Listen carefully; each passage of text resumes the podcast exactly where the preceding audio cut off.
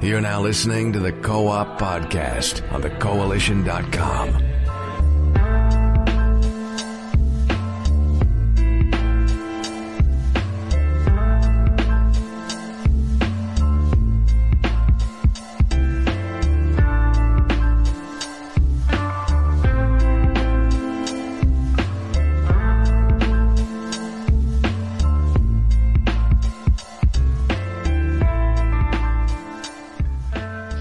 afternoon, ladies and gentlemen, welcome to the Co-op Podcast, episode 210. I'm your host, Richard Bailey Jr., and today I'm joined by Mr. Gary A. Swaby. How's it going, Gary? It's going good, man. It's good to be back. Um, real quick, I wanted to do this at the very start of the show because, um, you know, I feel like if I leave it till the end, people might not hear it. But um, basically, there's been a few people asking me what happened to the iTunes podcast feed. Um, I wanted to let everyone know that, you know, as of episode 200, we moved to a new feed. So you have to search for us on, you know, the, the App Store, the podcast app, and look for the new logo. It's on a, it's on a black background, so you won't miss it. Um, and also the link to go directly to the feed is in, you know, it's in, it's on the YouTube page, in the description box, and it will be on the website as well when we post up the show. So yeah, you have to resubscribe to the new feed because we changed feeds because the old one was kind of broken. So I just wanted to put that out there so that everybody knows. Uh, but yeah, good to be back. Let's do it. Absolutely. Uh, we're also joined by Mr. Jake James Lugo. How's it going, Mr. Lugo? I'm doing good, Rich. I'm glad to be back with all of you guys. Again, it's surreal that we saw each other in person last week at uh, E3 2017, but now we're back to our digi forms, which is funny. But uh, it's great to be on here. We got a lot to discuss. We've all been busy bugs since we got back. Absolutely. And we also have a special guest today. We're joined by Miss Dana Abercrombie. How's it going, Dana? Hello, guys. Happy to be here. Happy to be with everyone. Can't wait to talk about everything. Absolutely, and glad to have you on today. Um, so, for those that may be wondering, two very quick announcements. Mr. Max Muller is not with us today. He's actually spending the day with his family. So, we hope that he has a good time and he will be back next week. Um, secondly, I, for those that wonder why we didn't have a show last week, you know, we most of us, well, Gary and I were traveling back that Sunday. So it was going to be hard for us to have a show at that particular time, either because we got in too late or we were exhausted because we were traveling most of the day. So we do apologize, but we are back to our regular schedule now from here on- onward. So we look forward to talking about pretty much E3 and everything else. So thank you all for checking out the show and uh, definitely feel free to leave us comments in the comments section. So uh, before we get started with the news topics, we're obviously going to talk about what we have been playing. So, Dana, since you are new to the show, I'm going to ask you first what you've been playing. Injustice 2, basically. Um, I just love everything about it. I just love the combat. So I've been playing around with that. I'm trying to wean myself off of it and get to other games that I have to play, but I always seem to keep coming back to it.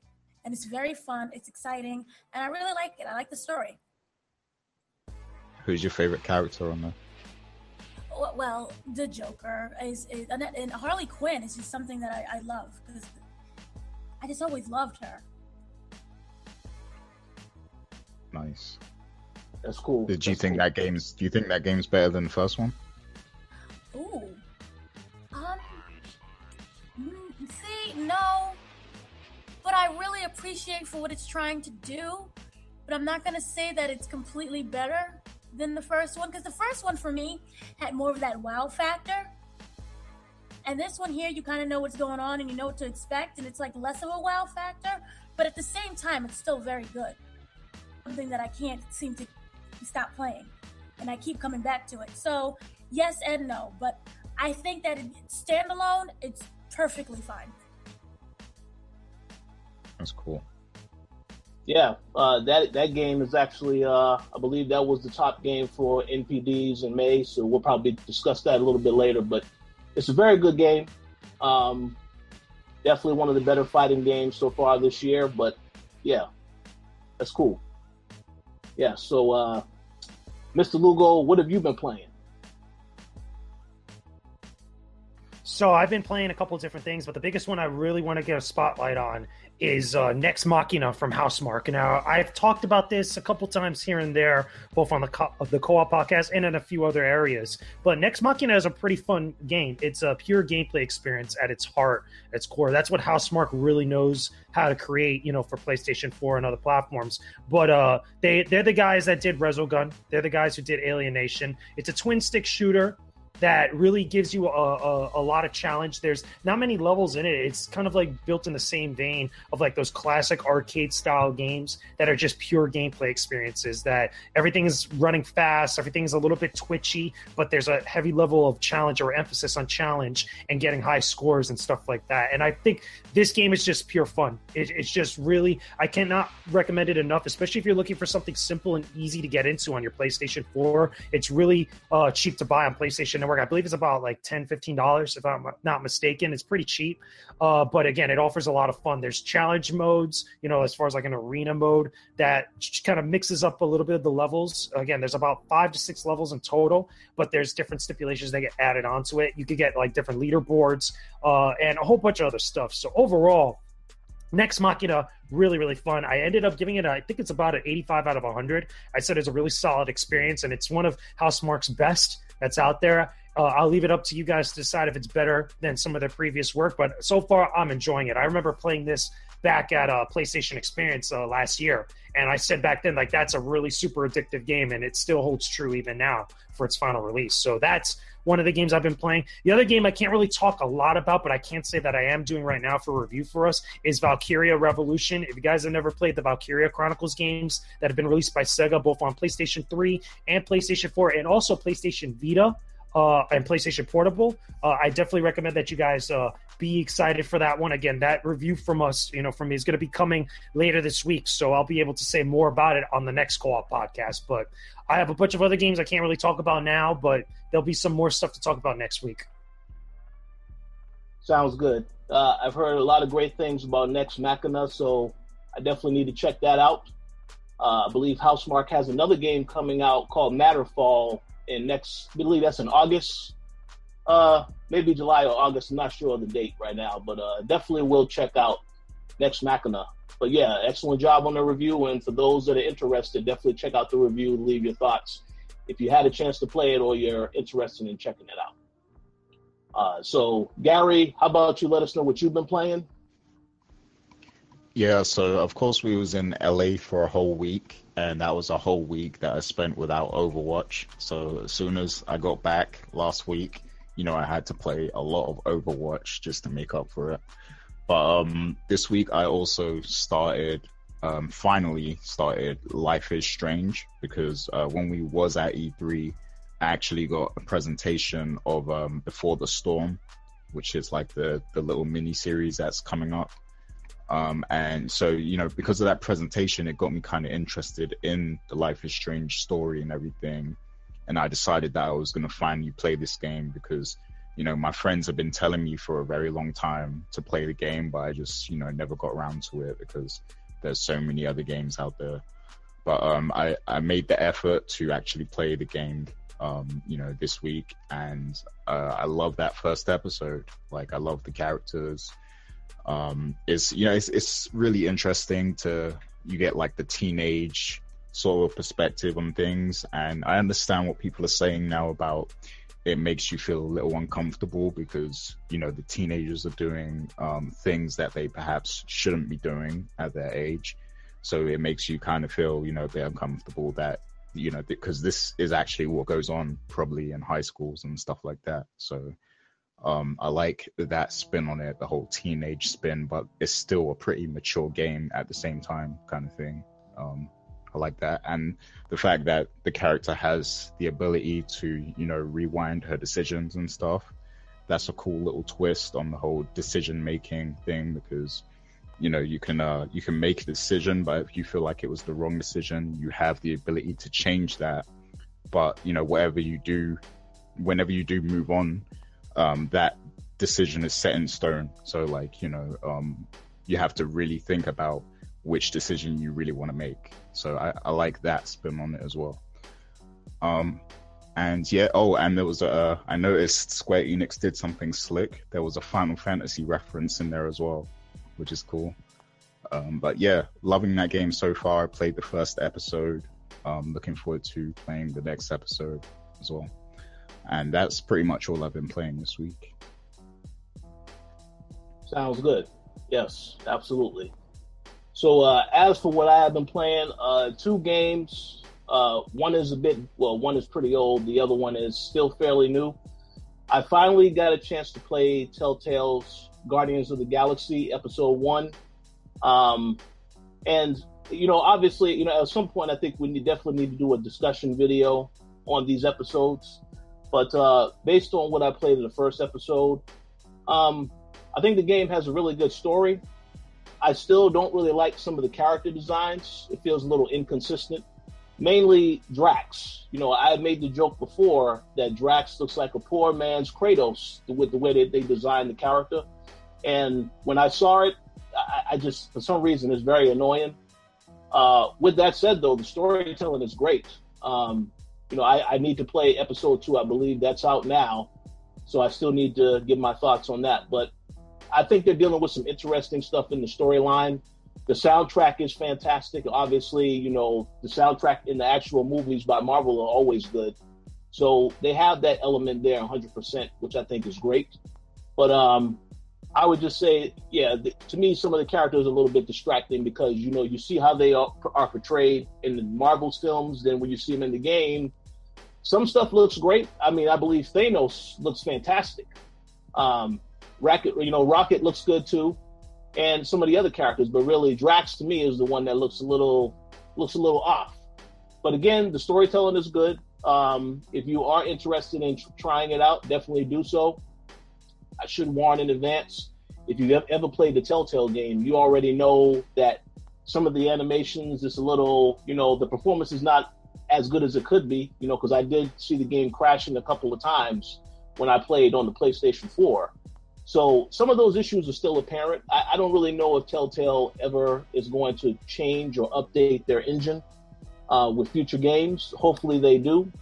Um, but still a good game thus far. And I'll have more thoughts on that game, you know, as I get deeper into the episodes. But if you are a fan, uh, definitely check it out at the very least to see whether or not you want to check out the other episodes when they actually come out. Uh, another game that I did play is I decided to go play, to go back and start playing The Evil Within. Uh, I believe on the last show we did, which was our E3 recap, and I talked about the Bethesda conference. I talked about Evil Within 2 was something I thought was interesting, but I never played the first game. So now that I've started to play the first game, I believe right now I'm on chapter six. There's about 13 chapters, so I'm always um, almost at the halfway point right now. Um, well, first and foremost, the game is not scary at all. I mean, I don't really think that should surprise anybody, in my personal opinion. Um, but I guess it's an okay game thus far. It's a lot of the stuff you get used to, uh, but you at never point or at no point in the experience are you actually scared because I mean you do have access to weapons, so you can kill enemies, creatures, uh, whatever. You know, uh, a lot of things, a lot of instances where the ca- character is tripping in and out, going through different types of reactions to stuff that's happening. Um, so, it, it, I mean, at the most, it's an interesting concept. I still do think it's good thus far for what it is. Uh, some of the boss battles are a little ridiculous. You know, you have to really, you know, if you get killed by the boss, that's it. You know, they do have some checkpoints in there that you can use, but uh, for the most part, you just should make a plan to save as much as possible, especially if you have it set to a higher difficulty setting like I have it at right now. But for what it's worth, it's, it's still a good game. It's just not scary. You know, I know a lot of times people will play a survival horror game and they'll be like, well, this is really, really scary. Uh, this game doesn't really feel that way uh, because, again, at no point do you ever feel fear for your life like you can't get out of a situation. And you do have weapons, so kind of takes away a little bit of the scaring, scaring element. But still a good game thus far. Um, I will have more thoughts on the game once I've actually completed it because you know the story is okay so far, even though I don't know what the hell is going on. Uh, the stuff I do understand is it's, it's all right, but I wanted to see how this is connected to the second game, so I'll definitely say more on that um, a- after I've had more time to play it. But um, yeah, both Guardians and uh, Evil Within, pretty good games. They're not great games, I would say, but they're pretty good for what they are. So definitely, if you haven't checked out Evil Within, you may want to check it out, and definitely should check out Guardians if you are a Telltale fan and you like Marvel games as well. It's it's pretty good. So uh, that concludes what we played for this week. Um, Can I also just jump in real quick? Yes. Um, also, would I like to recommend if you're looking for something that's a slower pace and just easy to do, um, Lego Worlds is actually a very it's growing on me. I didn't like it at first, but it's basically it's like Minecraft. You get to create a bunch of different things, but this time it's you're using you're using the Lego bricks, and it also has little side quests and things for you to do. And anyone who is a fan of the actual Legos, like I was as a kid, and as I got older, I started collecting more. I can't do it now because I'm completely broke, and no one should be able to pay $400 for one set. So what they did is they incorporated those expensive sets that were like $400, $600 into the game to change them up and build them and create your own different world and create your own stories as well. So everything is more like a free form, open, open sandbox, everything. So I really love that game. It's easy to get yourself lost into because there's no, there's basically no, no ending. You can do whatever you want. And the story is it's just endless. You end up meeting different characters. And I love how they put down the process of making this game and how there's different aspects to it that you have never really thought of because it's not linear, it's not a storyline so so far from where I'm playing. Uh, that sounds interesting. I, got to check that out. Did you say that this is uh, Toys to Life, or is this just a straight up Lego game? No, no, no, no Toys to Life. Straight up Lego. It's like for people who really cannot afford those Lego sets they you, basically the game has the sets in there. I got you. I got you. Okay, I need to check that out. Um, I do regret not being able to check out the uh, Lego Marvel Avengers game at E3, but you know, I'll get into that when we start the E3 discussion, which is actually about to be right now. But uh, Lego Worlds, gotta look into that. Um, so once again, you know, we are finally back from E3. You know, we, we did survive. It was a, a rather rough time this year because of the public, uh, among other things. I mean, um, so I just wanted to get you guys' initial thoughts on E3. I also want to get Dana's thoughts because I know she saw all of the conferences. So, um, Dana, how about you start us off first and let us know what you thought of what you saw of the conferences and what you thought of the actual show itself. If there were any things that stood out to you that was actually good or bad, it doesn't make a difference. Well, I will say that they had a lot of interesting games. It wasn't anything that was one of those big mic drop situation. A PC gaming show for me was a complete dud, and I'm I'm gonna be dead honest. I was half asleep during the time. Can't even lie. But of course, I was very interested in the um, Mario Odyssey. I'm just so happy that everything is like this open box and that you, it looks like New York City. Donkey, what is it? Dunk City. It looks like New York City, and you're able to travel and go to all these different places, and everything's interactive. So I can like you know jump on top of the lamppost or talk to somebody or hit someone randomly. And then Cappy, I'm not really sure whether or not uh, whether or not I like the concept of Cappy, but the the fact that I can basically control any I guess any person or any inanimate object with the cap, that seems like a very cool aspect as well. And of course, I love anything that's colorful and vibrant, and they seem to bring a lot of that to the game. So that for me was one of the most standouts. Obviously, I was also I was kind of also disappointed a little bit in the VR. I know there was Doom that they had there, and everything just looked really gimmicky, which is not something that I, I want from VR because to me, VR has the potential of being very necessary and very good if done right. But so far, I'm just seeing a lot of gimmicky VR games. Um, those were the two main, those were like the, the main standouts for me. Also I love the, the press conferences. I know different from from my point of view as compared to you guys who was actually in the audience. You guys had I was, you was explaining there was like interactive things and people falling out of the sky during the presentation.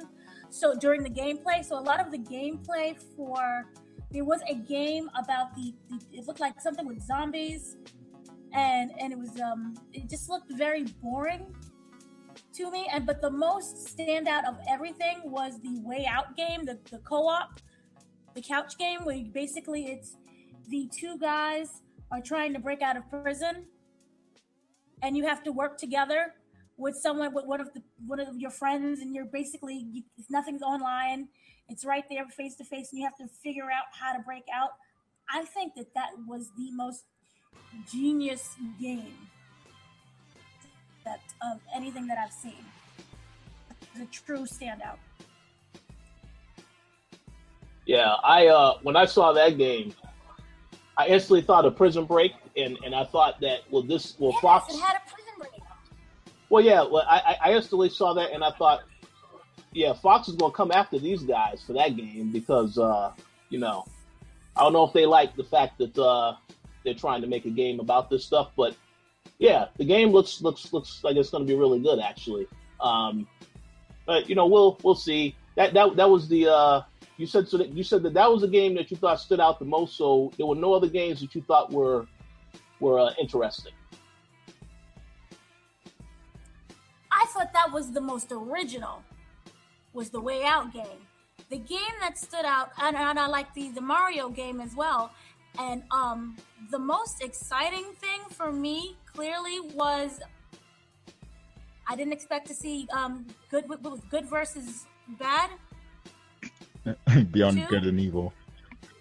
Beyond good and evil. Uh, that I did. That was the biggest shocker of everything that I. That was a mic drop to end all mic drops this year. Straight up, that was the the mic drop this year. Complete, absolutely, I saw that and I was like sitting at home saying this is not real. This is some type of they're they're they're they're joking, but it was real. And then they showed the trailer to make sure that it was real. And I was just in here losing my mind. So that alone, I would say that and of course Spider-Man. But the biggest thing at the end was when you saw Miles. Oh yeah, Miles Morales. That just yeah. made it even you that I, I know people who started screaming all at once when we saw him. Yeah, that was crazy. Like a, it was that so was many nice different piece. reasons as to why that was just amazing to see him in there. And I also, I'm kind of was a little bit confused. I know maybe you guys got to play it, but I was really kind of confused about the Mario Rabbids Kingdom. Yeah, uh, I, I actually, exactly know. It looked fun, but then I was confused half the time. I don't understand the well, concept. Like I know it's like they, they they're not invading, but they're stuck there because their planet's being invaded, or some weirdness, and then it's just. Have you ever like, played XCOM? Have you ever played XCOM yeah. 2? Basically, yeah. that's exactly what Mario Mario and uh, Rabbids uh, Kingdom Battle is. Basically, I've I've kind of figured, but I just wasn't sure. Yeah, I know Rich got to play that. I think. Yeah, uh, I did get a chance to play it. I actually still have a ton of content that I'm actually writing to, to post on the site. Uh, it's been a little busy with my other job this past week, but uh, there's a lot of stuff coming this this week. But yeah, I did play that game, just like uh, Mr. Lugo describes. It is like XCOM. It's a little bit more comical um, because um, you know you shoot shoot a character and then there's some major effect where the character will go up in the air or fall back. It's different like stuff to make it a little bit more funny and playful for kids. But it was a great game, and and I was surprised because when you know obviously the game had leaked out, it was it, you know we saw the leaked screenshots and stuff about the game before uh, E3 when it was actually announced. But when you actually see it in in action, it's like oh, you know if you're an XCOM fan, oh yeah, you'll definitely love that game it's right up your alley. Um, I definitely want to play more of it, but I have to be able to find a Switch first. Uh, so we'll see about that. Good but, luck. Uh, yeah, definitely good luck. Definitely good luck on that one. Um, so, uh, were there any other things you wanted to talk about E3 before uh, I bring in Mr. Lugo and Gary and myself to uh, talk about a few things from the inside perspective. Did you have any other things from the outsider's perspective that you wanted to share? Well, from the outside, first off, I want to say that I'm surprised that everyone is still alive because they had cameras on the floor. And what I witnessed was just completely unbelievable with the crowd size and how the people just stormed the games all at once. So, congratulations, everyone, for still breathing and not being injured. Um, from the outsider's perspective, um, I would say that for me, Ubisoft had the biggest one, in my opinion. They won. I was very, very disappointed about the Xbox One X. Um, the whole big reveal, it would seem nice, a lot of technical jargon and then you drop the price, the price that had they had, and it was just like. And I think that if they would have lowered the price even by a hundred dollars, I would have felt something more, and I've gotten really excited about it. But it just seemed like it was just. I love when they upgrade systems, and I love all of that, and I love the technology behind it. But for me, it just seemed like it just. I felt nothing. It wasn't really worth it. For my wait, Dana, um, didn't you say you wanted to buy an Xbox One X for Sea of Thieves? I did want to, but you need to show me more games and more exclusive titles in order for me to because it's not just the fact that I'm paying five hundred dollars. I have to also buy the TV, and that's like thousands of dollars just to afford the TV as well. So yeah, I, the- I'm gonna hold back and wait more to see what else is, is gonna come up because what they showed me, I love Sea of Thieves, but what they showed me, it wasn't something that I have to like run out and get. Like I, for example, when I saw the Mario Odyssey, I wanted to run out and get the Switch. They didn't have, they needed more titles and something more to entice me to run out there and buy the the Xbox One X and to buy the television. And for me right now, it's just not worth it. Uh, so, and I was also really happy to see Assassin's Creed, the new one when it's in, in, in Egypt. And I just want to say real quick how wonderful it is to actually see black Egyptians. Mm-hmm. That there was a tear that actually ran down my eye. So they had a lot of diversity in the games that they did show, and I was very happy about that. And then I just it felt so wonderful to at least see that that they had these characters and they, they, they it looked real and they had and how good their hair looked too. Everyone's hair was very good. And it's hard to get African American texture. But they got it real good. So that was one of the things that really stood out. And I also liked I kind of liked um Middle Earth Shadow of War. I look forward to that.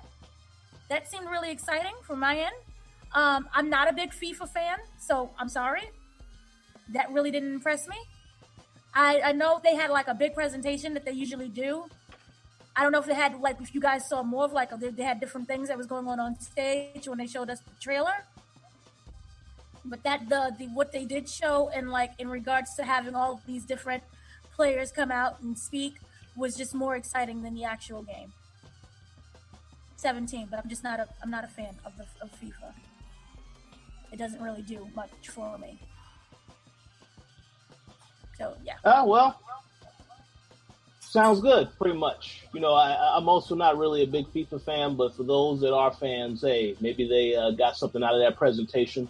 Um, but it's all good. But yeah. And also uh, from the indie aspect, I just want to mention the Artful Escape of Francis um, Vendetti.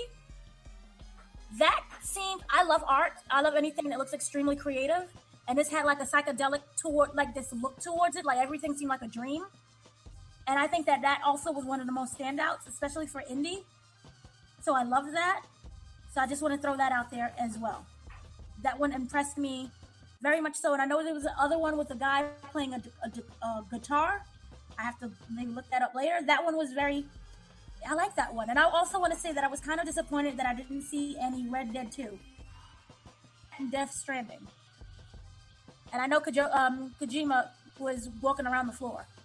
So I wish he had like a presentation. That would have been nice. So I didn't get to see that. I know some of the guys maybe you guys got to saw him walking around, but I didn't get to see that. So I was disappointed from that aspect. I was really looking forward to that. I stayed up late because for us it, it, it aired late, so to not see that was a disappointment. Well, uh, we, you know, we we will see more of that game. Uh, my guesses would be PSX uh, because I think the one thing that we didn't mention on the the last show that we did uh, felt felt as though Sony they're going to hold back a lot of the major stuff for PSX. You know, I, I know they said this week that they may consider doing something at Gamescom, but I think PSX is a safer bet because that is a bigger show. You know, think about last year they showed Uncharted: The Lost Legacy and The Last of Us Two at that event. Uh, so I think they purposely wanted to save that stuff for PSX uh, because that's more of a community event where they can have people there as well as watching at home. They don't really have to worry about E3. That is their little mini show right there for that that whole weekend. So um, we will see more of that, obviously, because I, I, did see a couple of tweets this week saying that uh, you know one of the people over at Sony has already seen some gameplay um, of the of it, and they said it's fantastic, groundbreaking.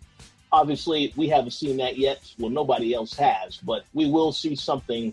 I would expect by PSX because that's December. But um, just my thoughts on that. So now uh, we need to get into the nitty gritty of what really went down at E3 this year. I know Mr. Lugo has had a lot that he's been wanting to say, so I'm gonna let you go first, and then Gary and I can can throw our own thoughts in. Sure, there, there's a lot to unpack with this year's E3. Some of which we talked about last uh, last podcast on the roundtable that we did. Which I encourage everybody in the chat and everybody that listens to this afterwards, go check out our E3 final roundtable that we have now on the website for the coalition. Uh, we we got into a lot of different stuff, a lot of games that we played, but there's a couple of stuff that we didn't get to talk about and stuff that we didn't get more in depth about. That I'm pretty sure we're all all three of us and Dana included are going to discuss today.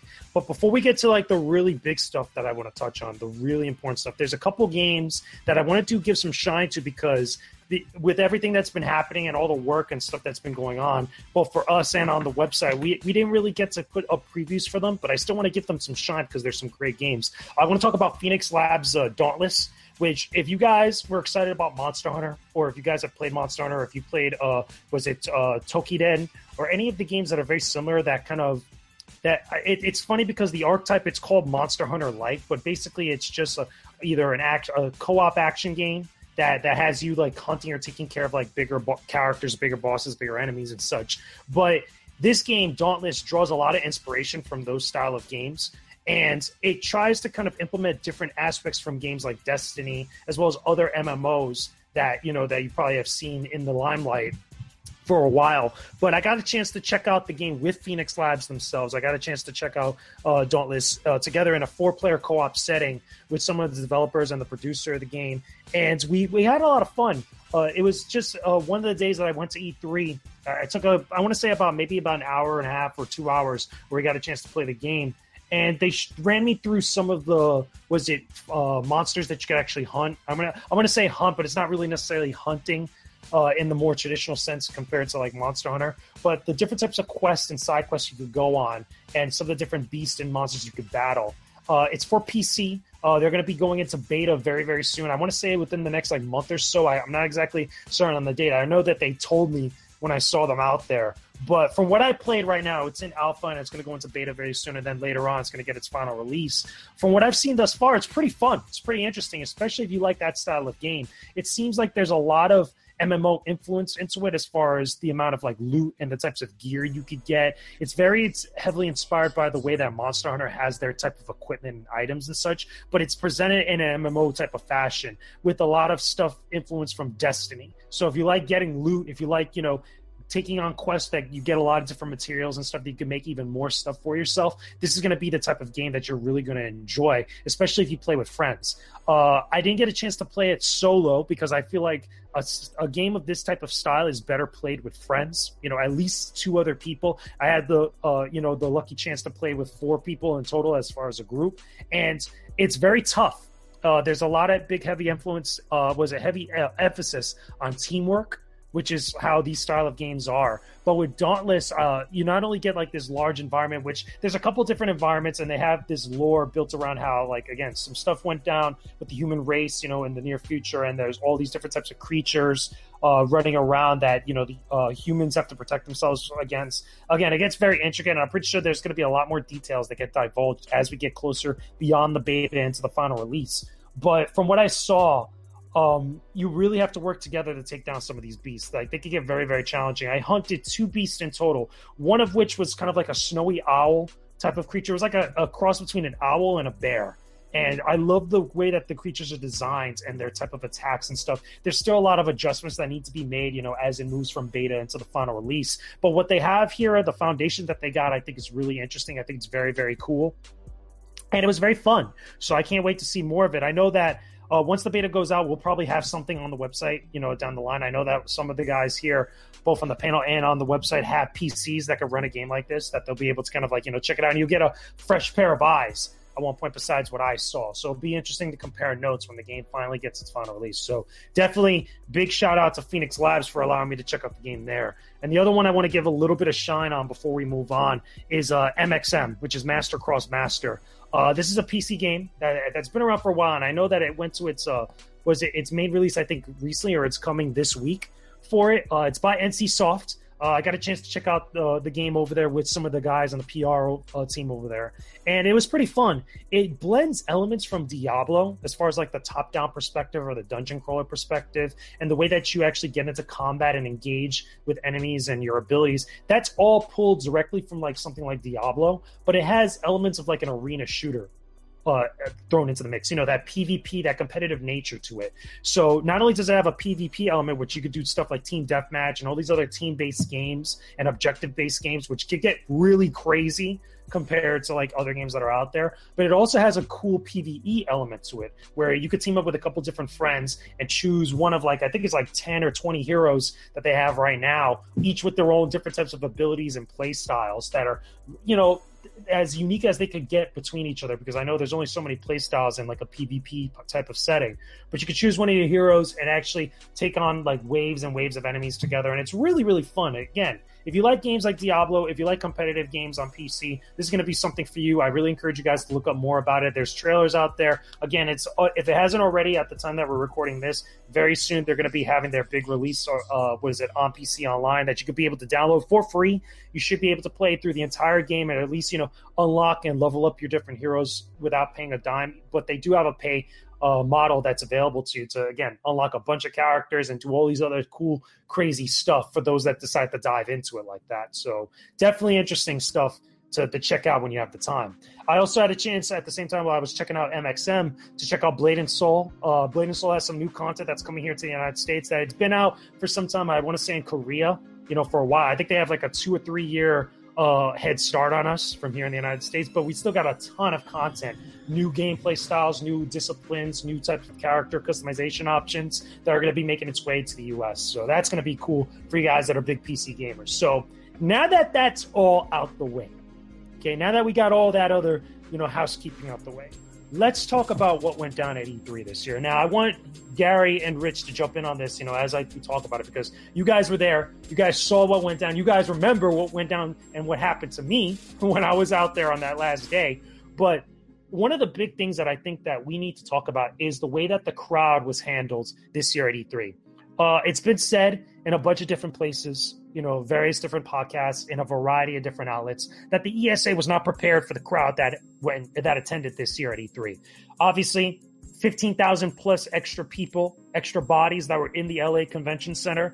Uh, that's a big number. That's a lot of people. And it definitely showed right from the very first day, including even before when the actual uh, expo started. I know there was a bunch of people that were trying to get into some of the conferences. And like we said plenty of times here on this podcast, and like I've said plenty of times on a variety of different shows that we've had on the coalition, that that was not going to happen. A lot of people were going in with a little bit of unrealistic expectations. If you were one of those people that bought a ticket that just wanted to go to E3 for the first time, you're not part of the industry, you're not media, you're not any one of those individuals that has been attending the show all these other years. Uh, again, it was going to be filled with a lot of lines and a lot of crowds and a lot of bodies in that building. And that's exactly what happened. But nobody was prepared for the sheer amount of people and the sheer amount of craziness and hecticness that was going on throughout the entirety of the show. But uh, before I get more into it, you know, Gary, Rich, give some thoughts on this because it was pretty hectic, especially those first two days at E3.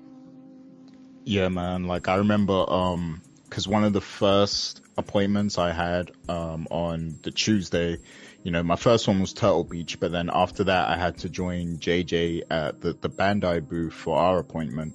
And I just remember like trying to get to the Bandai booth was insane. Like, cause just people were just everywhere and like there were people just not moving.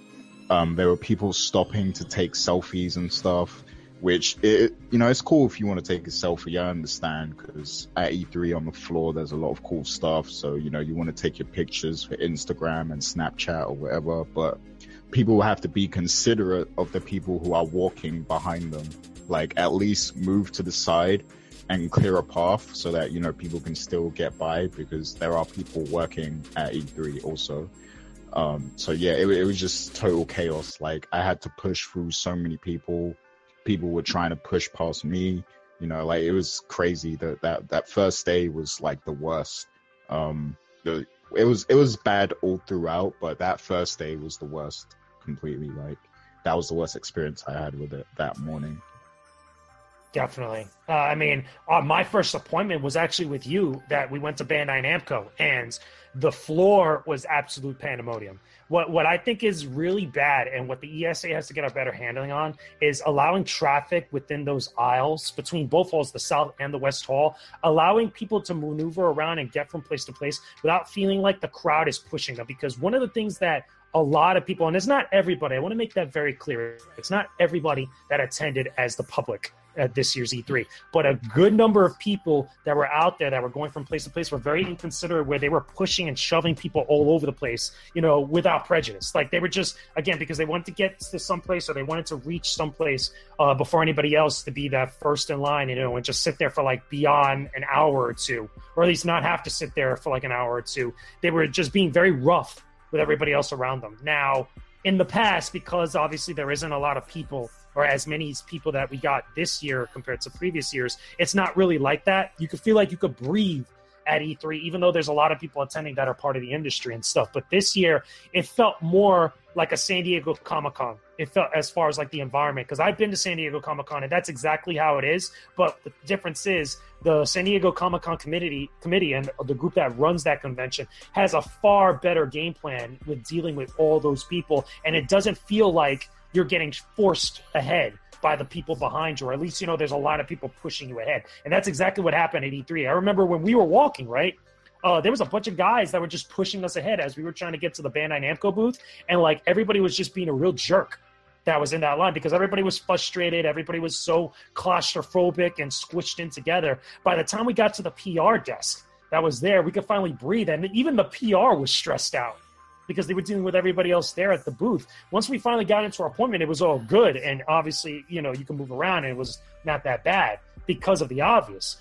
But I feel like just they were just totally unprepared. They were so unprepared, guys, and I know we talked about this on our roundtable that they opened up the convention 15 minutes early because the line was so big it stretched out into the street outside of the LA Convention Center.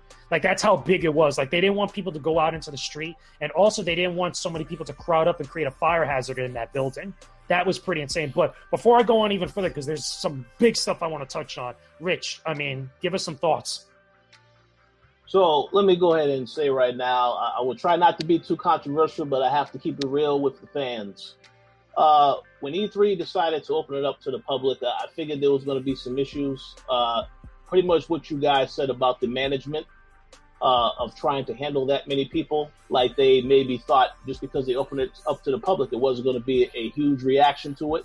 That was a huge oversight on their part because, uh, yeah, I did see the floor a couple of times, uh, both the first day and the second day, and in the morning hours. That's when it was very dangerous with the amount of people that were in there. Now, one thing I will say, I want, I want to make sure I'm, I'm very clear about this. I'm glad that they invited the public to it, and I'm also glad that they also invited the content creators, YouTubers as well, because you know it's it's good to have all these people in there from a business standpoint. But I will say this: um, you can very much tell who was who there at that event. Uh, of course, they, they had yellow badges, different badges. Well, the neon badges, I guess you could say, for the public. But you can tell the difference if you walked onto that floor between somebody who was a media person, somebody who was a YouTuber, and somebody who was a fan, just based on the reaction. As Gary mentioned earlier, you'll be trying to walk in certain areas. There'll be people just standing around looking at looking at everything. Nine times out of ten, that was a public person. The YouTube creators, they had their cameras out at pretty much every event, not just at the E3 Expo, at the press conferences as well. And again, nothing wrong with that, but uh, it's like you could tell right away. And then, of course, the people like us who are trying to get to appointments, we're trying to make it a point to get to an appointment as quick as possible. But yet we have a lot of traffic we got to deal with in that scenario. And nine times out of 10, even if you have an appointment that starts on time, you may not get there on time because you have to navigate your way to different locations. So I think the ESA definitely needs to improve next year. Is no doubt about that. If they decide to open it up to the public, um, I know there were sometimes we took shortcuts in terms of using the upstairs uh, uh, entryway because upstairs there were also meeting rooms up there as well for other appointments, which some of us did have, which was good. But uh, yeah, they definitely have to control this stuff better. Uh, and one thing that I did want to point out because I, have heard this also mentioned on a lot of other podcasts, um, the security issue as well. I, I think is is something to really consider because every conference we went to, we had to go through a metal detector. You know, they check your bag to make sure you didn't have anything. When you go to the E3 show, there is none of that. So if somebody, oh, I got some for that later. I got some, some for that later. Okay, so see, this is an instance where if somebody wanted to cause harm at this event and they had something in their bag, they would get away with that because they're not looking at stuff like that. Now, I understand that for them to try and fix that issue, it's gonna it's gonna require more because you already have people waiting to get in. They have to start that whole process earlier in the day if they're going to do that. But that's something that they may want to consider in the future uh, because when you have public in some of these things, I'm not saying that every public person is a saint, but it's more likely that something could happen. And there is some stuff that did happen, which we are going to get into, because I've heard about a couple of instances of some things that have happened. But uh, Mr. Lugo, the floor is yours now yours to continue what you was going to say. So, so yeah, a couple things I want to touch on before we continue. Like the the YouTubers and the content creators and the Twitch streamers that were there doing their thing, that didn't bother me at all, like whatsoever. And, and I don't think it really bothered anybody because the one thing that I think we all need to make very very clear, and everybody's been saying it over and over again, but I feel like it's not really registering a lot of people, is that the public there is not a big deal or it's not a bad idea as long as it doesn't compromise everybody else's time over there and everybody else's jobs and everybody else's agenda throughout the entirety of the show. That includes not only just us in the media and the press, but also the industry folk and the business people that are there going to meetings and stuff. Because let's be real, yeah, E3 is a trade show. Everybody keeps saying that, but I feel like you know we're kind of glancing over the fact that it really is a trade show in essence. They're trying to open up the public now because it, it's going to attract more attention. It's going to bring in an influx of income, of profit, you know, to keep the show alive. And that's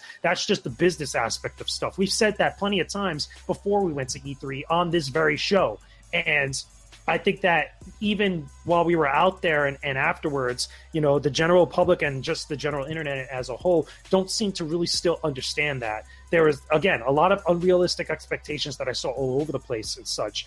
But overall, it, it, as long as it doesn't, you know, affect everybody else that is there with a purpose other than just trying to just be there for the sake of being there, I think it's fine like that. However, what I did see, okay, and and this is perspective from me having been there in the trenches with everybody else, and and if you guys didn't hear this during our E3 roundtable last week when we were actually there still in LA, you're going to hear it now. But this is what happened to me, and this is why I have such a condescending view about the E3 uh, opening up to the public, or at least you know in the way that they handled it this year. I almost got trampled on that last day going to E3 at the very start of the show. The reason being is because at the very beginning, okay, much like they did in the previous two days, but this this day was a little bit different. All the press and the media were lining up on the side. I believe it was the south. Uh, I want to say the south of the west, the west, the hall where Nintendo, PlayStation, IGN, Atlus, and all those different places were at this year. Microsoft, the Xbox brand, their booth was actually in the opposite hall with all the other third parties and stuff. They decided to open it up and spread them out because they had all that extra space. So they moved Microsoft over there. That way, it gives everybody a reason to go between both halls. If you're just if you're looking for the first parties, you have a first party developer, a first party publisher in both halls. But I was in the one where Nintendo was at, or at least outside of it, and uh, all the press and the media were uh, lining up on the side because I guess that on that third day they had a different approach to stuff because of what happened in the previous two days, and all of the regular attendees, that horde of people, that that days gone horde of rabid fans that wanted to get inside and such, they were lining up right in the front of the actual doors. So seeing that all the press was lining up there for whatever reason and the the security guards are telling all of us to go there on the side i'm thinking okay they're probably going to let the media people in first because there's not many of us here compared to that giant horde that's over there. Maybe they'll let us go in first and then let the hordes go afterwards. What they decided to do instead was no reason for having the two lines. They might as well have just put us all in the same line. They let everybody go in at the exact same time and here's where the problem lies, and here's where the ESA failed to really be prepared for this: is that in the past, in other previous E3s, there have been people that do run across, you know, the entire convention to get to like the Nintendo booth, to get to the PlayStation booth, or wherever else that they're going to go. That's not new, but the difference is, is that it wasn't fifteen thousand plus people extra this time around what happened this time and what happened to me was is that as soon as everybody went inside and such everybody's pushing everybody to go forward Okay, not just the media, but you know, really that horde of people, that attendees, which is really what I blame it on because they're just rabid at the moment and they don't know how to act sometimes, or at least some of them don't know how to act. They're pushing everybody inside. So once I went through the doors and once all of us got in through the doors, everybody's being pushed aside and I got pushed so much from the people that were behind me there, I almost tripped and fell over on the side where the doors were at. And while I'm tripping over, I kind of grab my footing so I don't necessarily hit the ground per se. I'm kind of, you know, stumbling along and such and trying to regain my ground. There's a fire department guy that's there that's working with the building working with the extra people that are there, the security guards and stuff. Rather than help me out and make sure that I'm all good after he sees me falling over, he actually starts screaming at me and the people that are behind me to get away from the doors. So here's where I have the problem. Okay, and that's just one part of it. Okay, let alone I get it. Everybody's stressed out, and I get it that everybody is on high emotion right now because there's so many people, and the ESA is trying to figure out what's going on and such. And everybody there, the security is trying to you know maintain control of the crowd without things getting too crazy. What I don't appreciate is someone that's attended the show multiple times, or even just as someone that's attending the show right now, or at least at that moment, is that I'm being screamed at like I did something wrong and yet I'm the one that's like in distress there, almost falling over, and could have been trampled by a bunch of the people that just wanted to get to their booths. I think that's a big problem. That's something that not a lot of people are talking about in a variety of different places, and I think that's a very big issue that could become a problem if something was to happen. Only then is when I feel like uh, when a lot more people would be talking about it if something actually terrible did happen, and it shouldn't be like that at all. It should be to the point where stuff like that shouldn't even get to that point. And not only was I pissed off at the guy that was screaming at me. I even got to the point once I regained my footing, I was like, dude, I hear you. Like, I get it. Like, you don't need to scream at me like that. And I just ran off, walked off all pissed off and such. But I kept thinking about myself as well as also the other people that were all, again, tripping over themselves and all going crazy and such. Why wasn't the guy, at least, you know, didn't have the decency enough not only to make sure that I was all good and the other people were all good, and then divulge the information and then make sure that the control of the crowd was all good at that point. I think that's a bad sign, and that shows, at least showed me, that the ESA really didn't have a good handling on what was going on that weekend. Now, here's what I do open, and I want to get thoughts from both Gary and Rich. I do hope that next year they have a better blueprint in place because clearly they didn't this year. Uh, in order to handle the crowd and as far as like letting people in and such, as well as also making sure that the traffic throughout all the alleyways, you know, as you're going through the the showroom floor, that it, it's to a point where people don't feel so uncomfortable in the fashion that they did. Not just us in the media, but even the public attendees. Because I don't think it's good where so many people in the crowd are pushing everybody forward. You know, again, the public attendees or whoever else is doing that in that mass amount of people, where that's acceptable.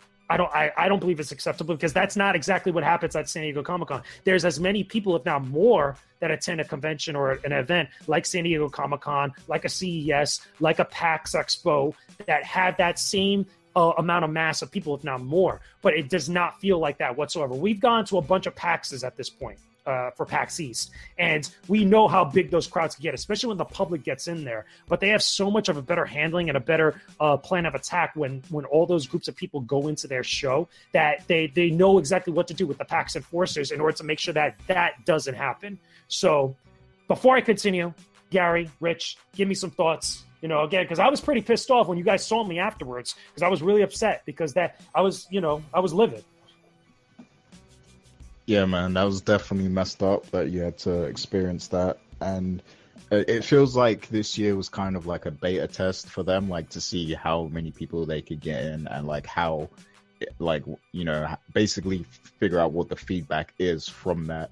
So um, I'm hoping that next year they actually try to improve it and I think the best idea would just be to let the media have, you know, a day to themselves, you know, a day or two just to get all their appointments and, you know, get all everything they need from E3 without the obstruction from, you know, the, the public and everything. And then you can let the public in for, you know, the rest of the duration of E3 at that point. And, you know, um, the press would have gotten every like all the content they need at that point. So you know, um, I think that's the best approach to take.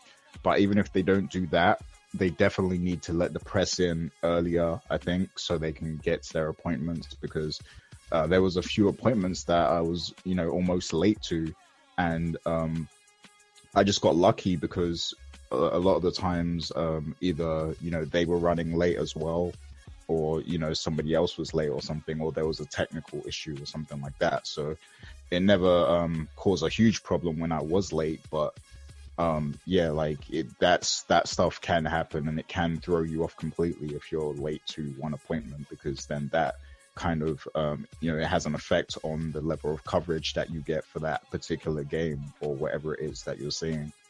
So yeah, I hope they do figure out you know um, a better format because you know my argument is like you know like JJ, I'm not saying you shouldn't have public at all. Like I, that opens up more revenue for the ESA. So you know, I'm all for it if you guys need, you know, you guys need extra revenue and stuff.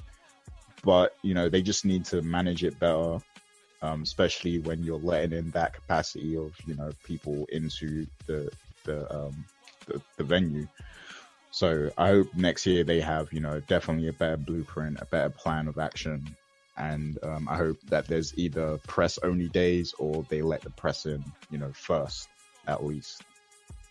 Here, here's a funny thing I want to mention that, and I think that you know because we because we all keep saying press because we are press, we are media and such, but it's really industry folk. It's just that uh, it's not just us in the media that were complaining about stuff like this. I have friends that while I was roaming the E3 floor and when, I went to the media room and the lounge and such, uh, there was a bunch of people that I know personally that kept saying that if it was built made like this again next year, that they weren't going to come because it was so inconvenient for a lot of people in their work. There was individuals that I know that had appointments for with different publishers, uh, or at least interviews that they had to do and other type of content they needed to get done. They were over an hour and a half to two hours late, and that was just solely because of the crowd uh, as it was, you know, traveling from place to place, but also in some areas that were that, that were closed off because you couldn't walk through them, even though there was doors in order to kind of like limit the amount of crowds that were going through one entryway. I remember at one point going through the side entrance of, I believe it was the West Hall, uh, that I saw there that was finally open. There wasn't a lot of people going through there because they had only opened that like later on the day, not earlier on throughout the was it when they first opened the doors. And I was like, okay, well, they only have like one security guard over here. Why not just open up all those doors, have a bunch of guards in all those places? That way, there's not such a mass of people going through that side, and people could choose where they could go through in order to be closer to the places that they need to actually get to, like that. Uh, but also on top of that, again to, to reinforce like what gary said it, the, the problem is is not the, the public attending it's the public attending and the way that they're kind of like you know handled there throughout the show that that solely falls on the esa to figure that out to figure that out as far as security to figure that out as far as the layout of the convention but also i a lot of people besides gary myself and even rich at one point you know when it comes to having days for the public and days for the press or the industry folk only. I mean, I'm all for that. I think that there's a better way to compromise, and that's the key word I want to put out here. I want to put in the forefront of all this, and I've said it in a bunch of different places. Compromise. There has to be both give and take on both sides of this argument, where you have to allow the people that have gone to this show for all these years that do work here, you have to be able to allow them to do their work and then still also give something to the public that are there that are paying good money to be there because $250 per ticket is not cheap. It's not it's not a cheap ticket to attend the show and I can understandably uh, it's understandable where people could be a little pissed off where you only wait on lines to play maybe like one or two games and stuff, and you feel like you know certain people are getting privileged and stuff. But it's a lot more complicated than it is black and white like that. It's not so simple. But there needs to be compromise that the ESA has to come up with in order to allow people to conveniently go and cover their show and be at their show and do their business as usual while still letting all this influx of people so they could help the show grow and help the excitement and the relevance of the show become something still special moving forward. But Rich, I mean, give me give me some thoughts. Well, I agree with a lot of what, what has been said between uh, you and Gary. Uh, I will say though that um, there really is. I, mean, I personally think. I mean, I'm, I'm, gonna go back to what was said already. There needs to be separate days for media and public. And I actually spoke to a couple of devs while I was at E3. Uh, the the guys over at Techland Publishing. They told me they go to Gamescom every year and they have days for media and days for public. So I know that this is something that the ESA could do with E3. It's whether or not they want to do that. And the, my other thing is that if they are going to open it up to the public, similar to how PAX is open to everybody, they can learn a thing or two from PAX even because they have me- media come in there at least an hour early uh, when the show starts to, you know, set up if they had an appointment at then or just to get get on the floor before everyone rushes in to go to different booths. So I think the ESA should consider this. Um, if it's a whole thing about, well, we need to now have an extra day of E3 where we have two for the media and two for the public, they can afford that because of the money that they're getting from everyone that pays. And it's also good because, as you already alluded to, a lot of people that pay 254 a ticket, most of the time they're waiting hours at a time just to play one or two games. If they split this up and they have the press come on one day and the public come on another day, it's more likely that they'll play a hell of a lot more games because they don't have to worry about press getting ahead of them to play stuff, so on and so forth. So I think if the ESA really wants to make these changes, they can. It's a matter of them doing the research. Don't just say when the year starts, we're going to open it up to the public. And then don't think about, well, how are we going to handle thing, the situation if it gets to this level or that level they just need to think about this stuff a little bit more and definitely listen to not only the advice of those such as ourselves and everyone else that actually went to the event, but they need to also see what all the other shows are being, how all the other shows are being handled, whether it be Gamescom or PAX. Uh, but yeah, that's what I would say to that whole situation. And another thing as well, because like I know, um, Wait. also, oh, was you saying something? Yeah, Dana was saying something. Dana, was that you? Yeah, I heard Dana say something. Oh well, you come back to her. Go ahead, Gary. Yeah, well, what I was gonna say, um, another thing is, because um, we had, you know, uh, shouts to Tatiana. She joined us at E3 this year, and I know she was like um, over an hour late, I believe, to an appointment because of parking spaces. Like there were no parking spaces in the car park, you know, for the convention center. So, you know, that's like another issue because of course you're going to have a lot of people driving into the show and everything. So like they're going to need to either, you know, buy uh, another parking space or something or, you know, buy out another parking lot because I know there's, I think there's a parking lot um, like a, a, couple blocks up or so from E3. So maybe they can. It's a far walk. It, it's a far walk. Yeah, I know I mean, that there's there's like two parking spots or places that you could park a car. That's why a lot of people when they go to E3 they don't bring a car. They just take Ubers. Yeah, I mean that's the ideal thing to do. Just take an Uber, you know. But um, but yeah, there are people who want to drive though, and people who rent cars, and and I guess you know if they've if they've already got a car full of gas, they don't want to take an Uber because that's an extra expense at that point. So yeah, um, that's something else they need to think about. I think because I know Tatiana, she had a horrible experience because of that. Yeah, exactly. Uh, so, uh, was there any other points you wanted to make, Mr. Lugo, about the uh, show itself? Because there's a couple things I did want to say, but I want to make sure. Uh, No, So- no, I, I, I think most of what was concerning to me, again, we touched upon not only on this podcast, but we touched upon it also on our roundtable. We talked a little bit more about games that we saw and our impressions of the conferences and stuff on our roundtable. So definitely, again, guys, if you're in the chat, I encourage you to check that out after this show or whenever you have time, because we did we did talk about a lot. But Rich, go ahead, go touch upon whatever else you want to talk about. Uh, so one misconception that I would definitely wanted to clarify about the show is that you have to understand everything that you see, whether it be the conferences, so on and so forth, does not mean that the game is playable at the actual show. Uh, case in point, a lot of people have been asking me, "How was Anthem? Did you get a chance to play it?" They've been asking me this all week, and I told them, "Well, Anthem wasn't there. You know, it wasn't at the EA Play conference. I mean, they, you saw the video and the gameplay from the Xbox conference, but it wasn't there. You know, and as I looked deeper into that to see if they had also had behind closed doors opportunity, they did not have any of that for Anthem. So I did want to clarify that. You know, if you see certain stuff, you may think it's playable. Uh, there were a couple of games from Sony that we saw at their conference that um, I know. I, I believe they also had behind closed doors uh, presentations where the actual devs will play the game. You didn't actually get hands on.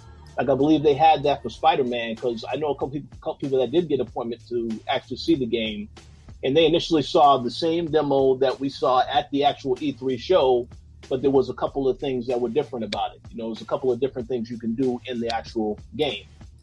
But um, I did want to clarify because uh, we do have a, quite a bit of previews coming. I mean, there's a lot of stuff that we have been writing that is going to be on the site soon from E3.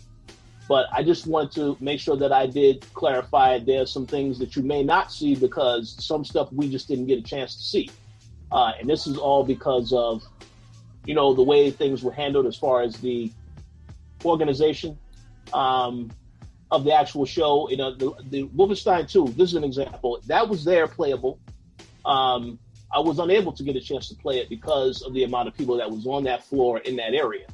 So I would hope to play that in the future before it comes out so I can actually give you guys further impressions. But um, just to say that there were a lot of games we did play that were great. Uh, initially, I'm not trying to say E3 was bad. I think E3 was still good. It's again, you know, some stuff has to be fixed in terms of the ESA when they decide to bring more people into the show. They have to be better organized for that, so that it's uh, you know safe and fun for everybody. But the general consensus is that you know some people had mixed reactions to it. Others thought it was great. Others thought it was bad. But overall, I would just say better organization moving forward, and the show will will definitely be better for, for the future.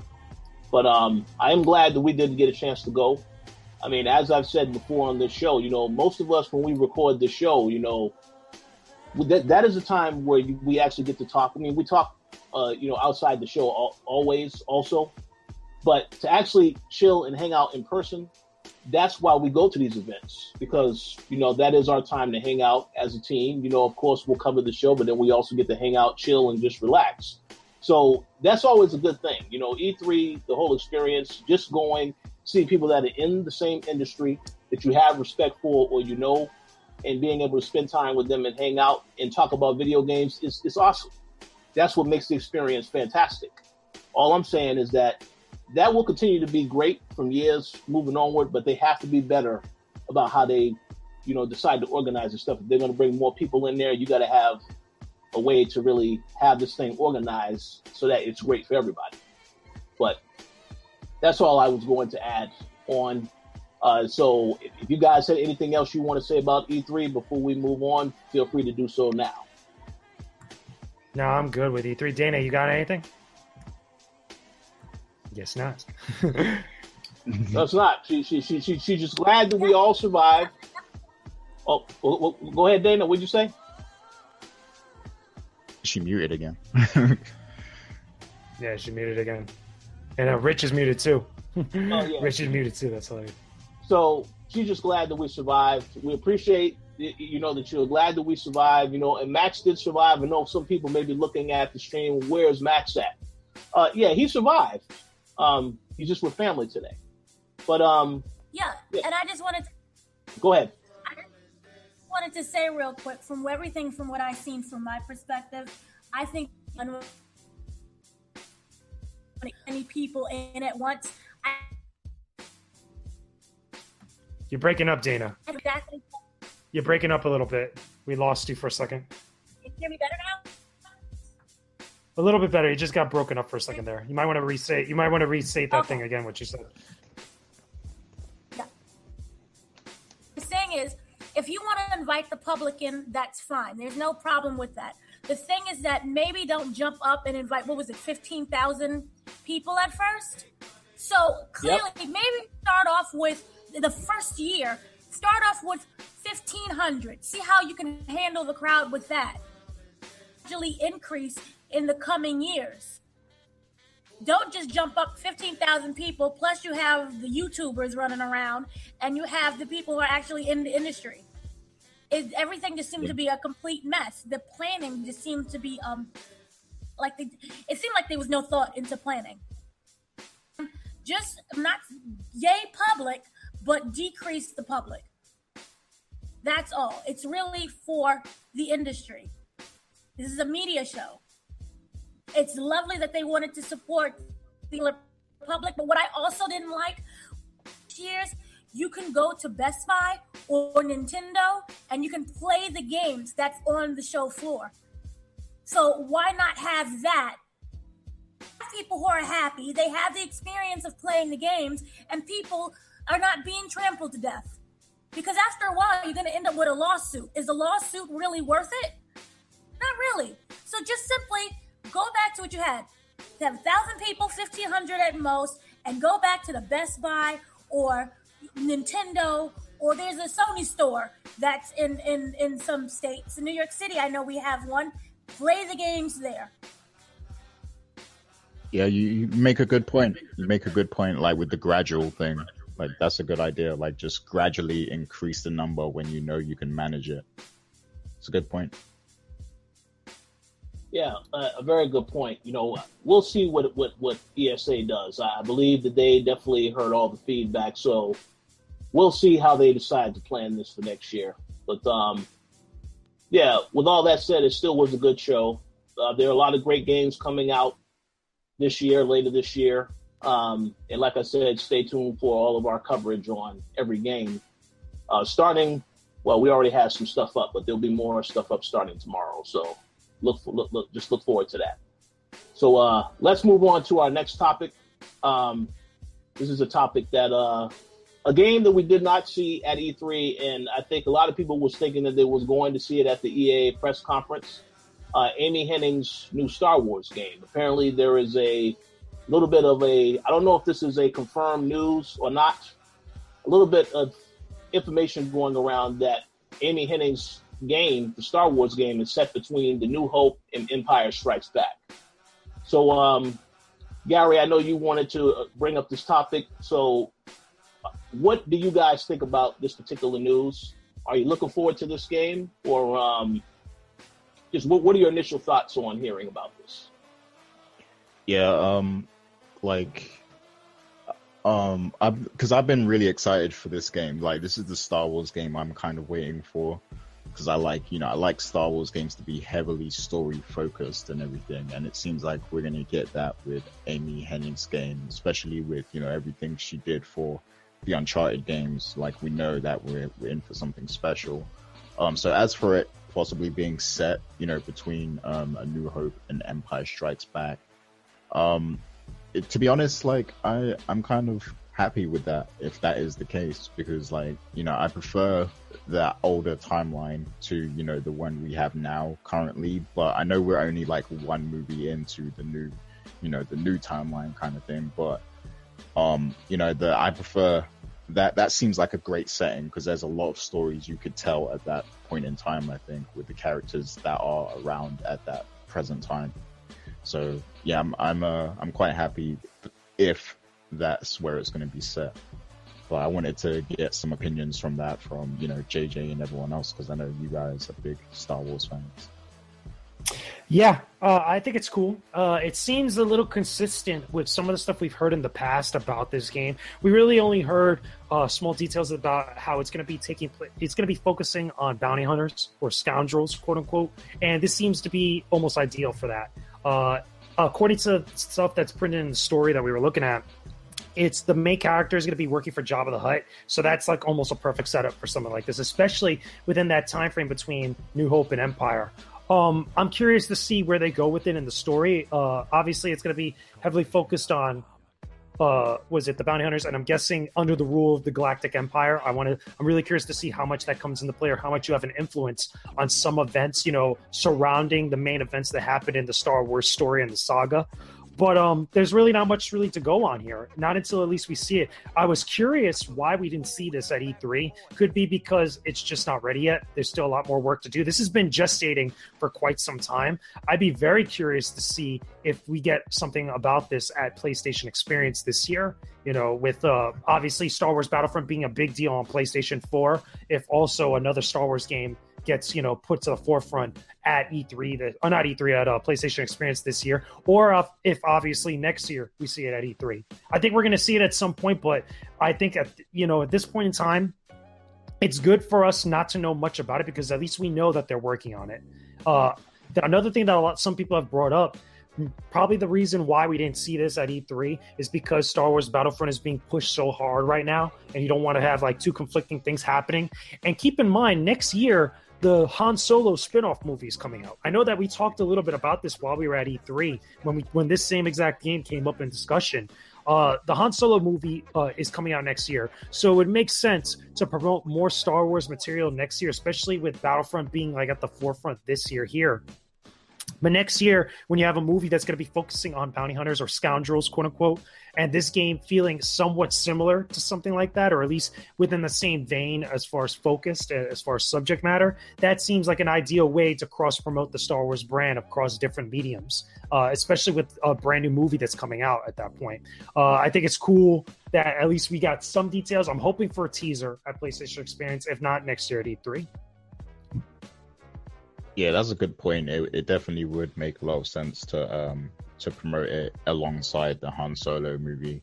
And um, EA did also make it very clear that the reason you didn't see the game at E3 was because, yeah, they are pushing um, Battlefront very hard. So I, I, don't expect to see anything about this game officially until after Battlefield has released.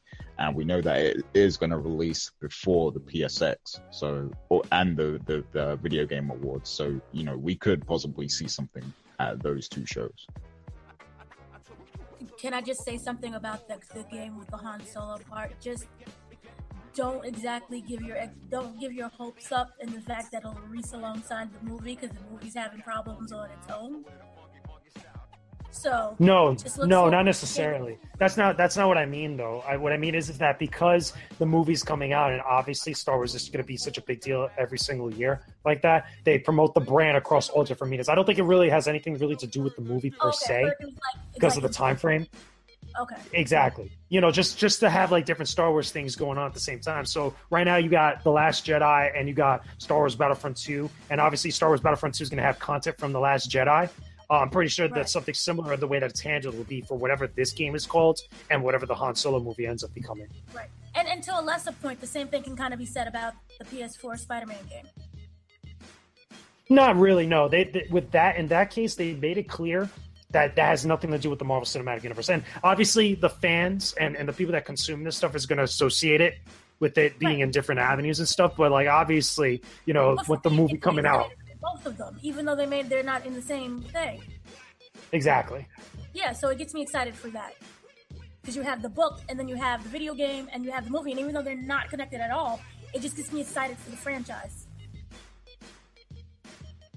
Yeah, it's just too bad that because I mean the movie, the Spider-Man movie is coming out like within a few weeks, I think. Um, so it's a shame that they didn't, they kind of you know missed that mark. But as long as we get a great game when it does come out next year, then you know can't complain. And you know because the movie is coming out and Spider-Man will also be in, in Infinity War, the the level of interest will be there for Spider-Man. So they can still you know find creative ways to to tie in the marketing a little bit, but yeah, they're you know for the most part, they're separate. Yeah, absolutely. Uh, well, only point that I was going to add is that um, Yeah, I mean, it, it, I think it's smart for EA to focus all of their attention on Battlefront 2 right now. I mean, that is a major, major game coming out for them in November. So uh, they have plenty of time to talk about uh, the Amy Hennig game. I, you know, PSX is a good guess, but I, you know, I think they may actually wait until Star Wars Celebration next year because that was when they first shown the footage of Battlefront. Um, so I, I, think they may wait until that period, and then of course next E3, then you'll get the blowout information on the game, uh, more in details. But you know, it's they, they have time to work with, and again, they, they definitely want all the attention to be on Battlefront 2. So uh, I think it was smart for them to just focus on that for now, and we'll we'll get that other game later on. It's no no no rush at all. So, any other final thoughts uh, before we move on to the next topic?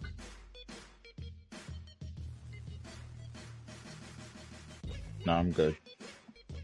Okay, we're good. Okay, so wanted to see if you guys had any quick thoughts on the May NPDs. Um, and I'm just going to talk about the quick games real quick. Obviously, PlayStation 4 won.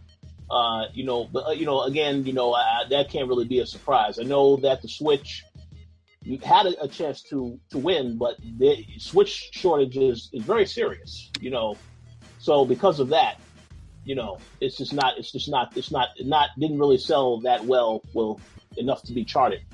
But I'm pretty sure that's going to change. You know, they have a lot of great games coming out. I'm not worried about that. So I'm going to go through the list real quick of the, uh, all the games that did appear on NPD. We had Overwatch. We had MLB 17, the show. We had the NBA 2K17, Fire Emblem Echoes, Shadow of Valentia, uh, Tom Clancy's Ghost Recon Wildlands, uh, Prey, The Legend of Zelda Breath of the Wild, and now the top three games. Number three was Grand Theft Auto 5, number two, Mario Kart 8, and number one, Injustice 2. So, um, one was curious if you guys had any thoughts on the games that did make the list. But I think uh, I don't really think any of this is too much of a, of a surprise, but I just wanted to get you guys' thoughts. Uh, well, I'm surprised Injustice did that well. Like, I wasn't expecting it to be number one, but you know, kudos to them for that.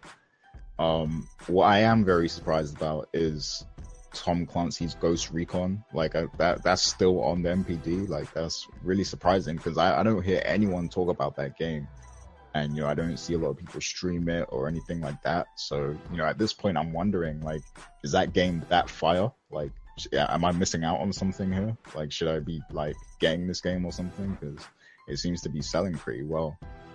Um, and glad to see Overwatch on there. Of course, it was the uh, the, the one year anniversary, so that may have had a lot to do with it, um, possibly.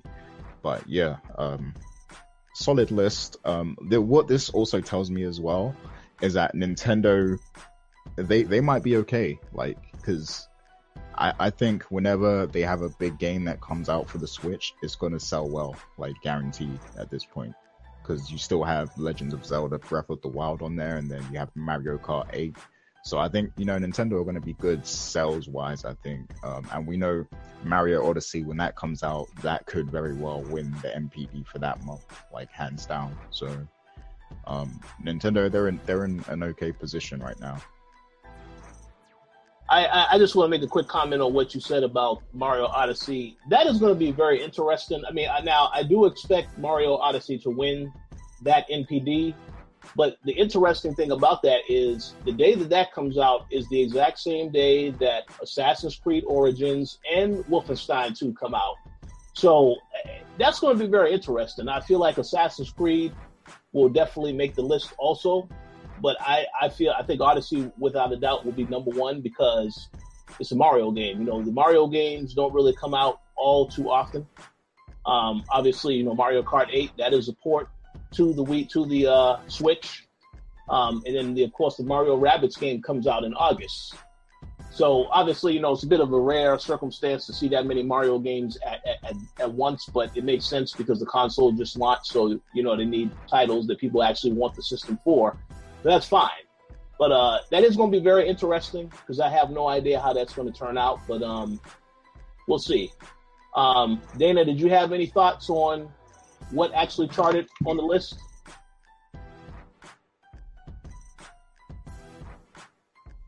Yeah, I'm really surprised about seeing Ghost Recon. I don't really know many people who play that.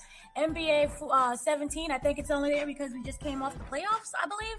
So people want to relive that moment, but I do not see it staying there for long. NBA, what was it? The NLB. Uh, I mean, it's a good. It's okay. I'm not as shocked about that one. I expected to see Tekken 7 never got on there. I thought I would see that decent game, and I know people are still playing it. Oh well, you well again. This this is the May NPDs. You know, Tekken didn't come out till like June second, so that that might be on the NPDs for this month. Oh, yeah, okay. yeah. I, I, think that'll definitely be on there. It'll be what? on soon. It'll be on next month. What you say? NBA seventeen. Oh, you think so? I think so. I think so. Yeah hey, it's it's possible. You know, I, I, mean, I don't know how people were influenced by the finals, whether or not they jump back into the game. Um, we'll see.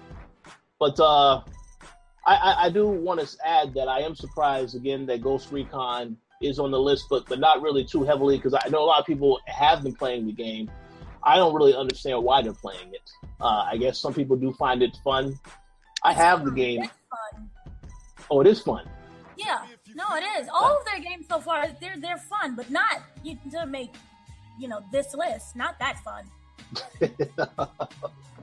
oh well, you know, there are some people that are checking it out, so I'm I'm totally cool with that. Um, I guess uh, you know, but, but again, you know, I'm, I was not surprised that Injustice Two is number one. I mean, that was the biggest game for May that came out, so that's that's totally fine, and it's a fantastic game. I'm glad that it did chart that high. I know when I went to GDC and I actually got a chance to play the game, all the devs I was talking to, they were very exhausted from working on this game, and they had high hopes that it would do well. So I'm glad it did very well. Um, they deserve that. Resident, Resident Evil seemed to just fall off. Oh, Resident Evil Seven. yeah, and that's the thing for me is that I was scared. I was I was good, and I had like heart failure, and I was like, yay! I was impressed, and I didn't die, and I thought it would last a little bit longer.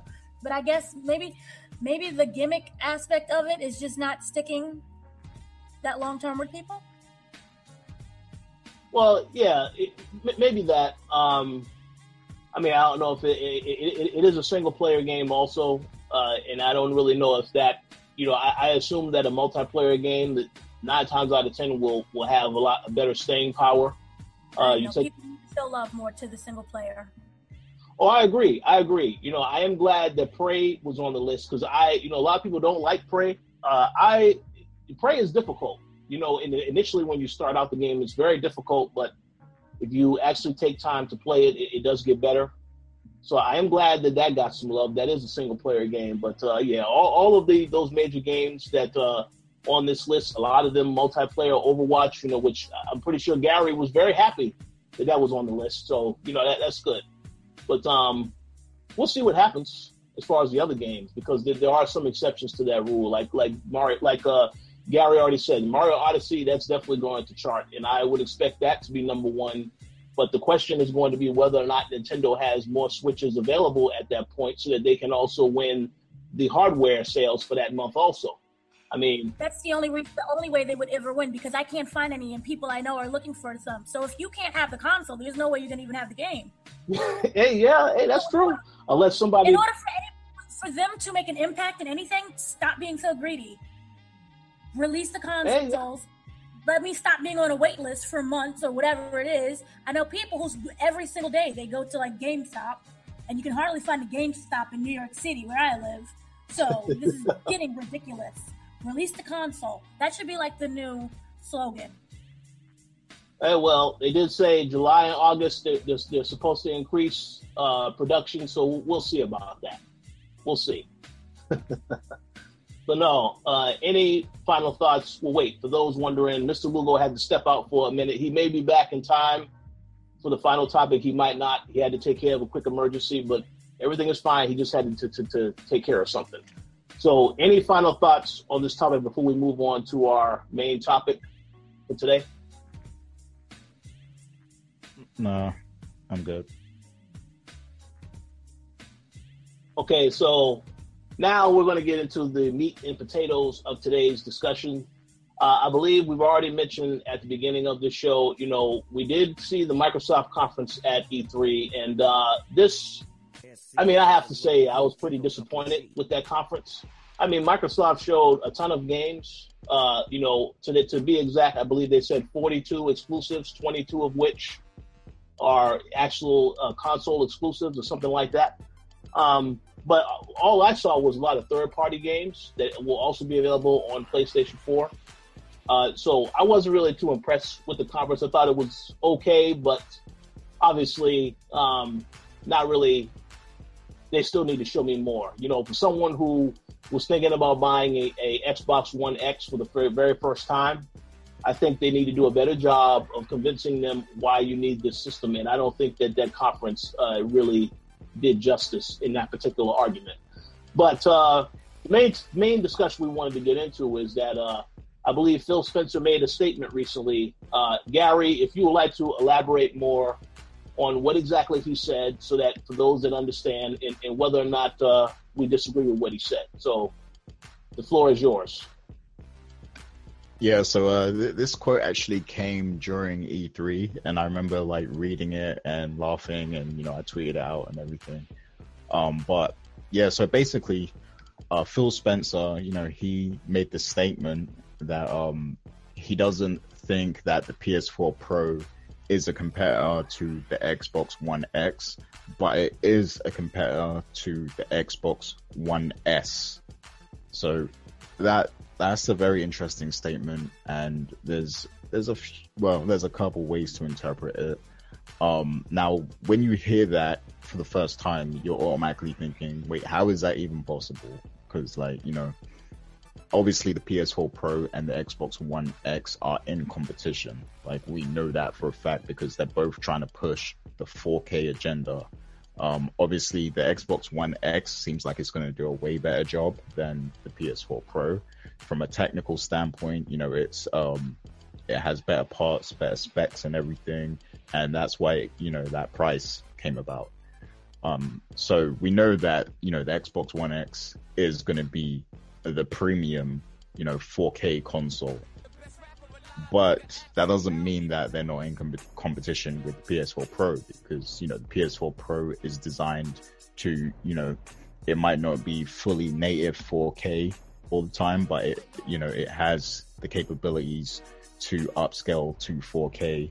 And, you know, that is the whole agenda that both companies are pushing. So of course they are in competition and obviously Sony, they have a lot of, um, they have a lot of marketing exclusive deals with third party companies. So of course you're in, in competition with them. But, you know, perhaps there's another way to look at it if you want to play devil's advocate. And that is that, you know, he feels that um, the X and the S are in competition with each other because, you know, they're, they're in the same ecosystem. So if you look at it like the X is the console they want you to buy, but the S is the most accessible platform to people who want to get into the Xbox ecosystem. So a lot of people might just go for the S because it's cheaper and, you know, they, they'll get the same games essentially just without 4K. Um, so yeah, I guess if you look at it like that, you can kind of understand, but at some point you're going to be like, okay, Microsoft, you're kidding yourselves here because like, you know, you you kind of, you know, Sony are kind of dominating right now. So like to say that, to come out and say that you're in competition with yourself, like it's, it's a little laughable just because, you know, Sony, we know so- Sony is dominating and they're doing a great job right now. And, you know, they put out a lot of great games this year. So it, it's laughable for him to make that statement. I just feel like it wasn't the right time. The timing was very bad to make that statement. Um, even if you did mean it within, you know, the Xbox ecosystem or whatever. Um, so yeah, like I, I just feel like, um, and I like another thing I wanted to highlight as well. I want to give a shout out to Wesley because you know he's brought this up to me on uh, various occasions via Twitter DMs, but it kind of feels like Phil Spencer because when when Phil Spencer first got brought in, he seemed like the white knight. You know, he he could do no wrong. He was super humble and everything. But now it, it's seeming like his tone is kind of changing a little bit, and um, it seems like the public's perception of him is also changing, and he's starting to come under fire a lot more. And um, even though you know, I thought their press conference it was it was okay. You know, it was like it was all right. Um, it was satisfying. It wasn't, you know, anything outstanding or anything, and it didn't sell me on the X at all. But it was an okay conference in terms of the games, you know, that they showed. It's just the fact that, you know, they're a third party. Um, but yeah, because, because of because of that, and you know, the games that they chose to highlight and everything, I'm starting to feel like Phil Spencer might he might have an issue with um, you know, selecting different games for the platform, like the games that he wants to focus on and bring to the platform. Like I think his taste in in the games that he secures isn't, you know, isn't always that great. Like his decision making on that. Um, I feel like it could be a lot better because um, they like I was expecting a lot of heavy hitters, and also the fact that Crackdown was, you know, slightly disappointing um, I like that they added Terry Crews and everything, but from everything I've been hearing, because I've been watching other media platforms and everything, and I've been hearing what they've been saying, because you know we we didn't actually get to experience a lot of Microsoft stuff at E3, but other platforms did, and you know I heard I've heard people talk about Crackdown, and it seems really underwhelming. It seems like you know it's pretty much just the same things the first two games um, and you know the graphics aren't even that spectacular themselves, like because it's all cel shaded, of course. And then there's you know limited destruction in single player. So I'm hearing you know some underwhelming things about that game, and I you know I thought that that was going to be their feature game.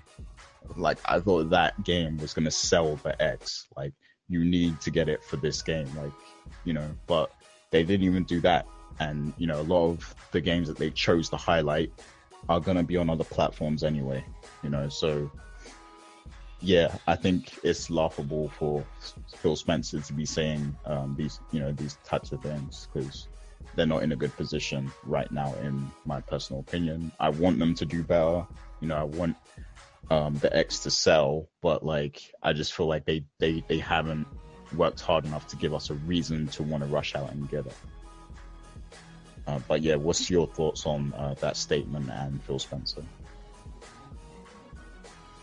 So uh, one thing I will say before I, I, let Dana go is that, um, well, I definitely disagree with the statement.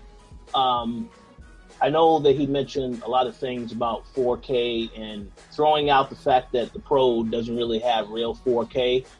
But the whole thing about it is that as we're starting to learn more about the Xbox One X, um, there there are a lot of companies that still don't even know if they're going to have 4K support for the Xbox One X. You know, it's coming out in November.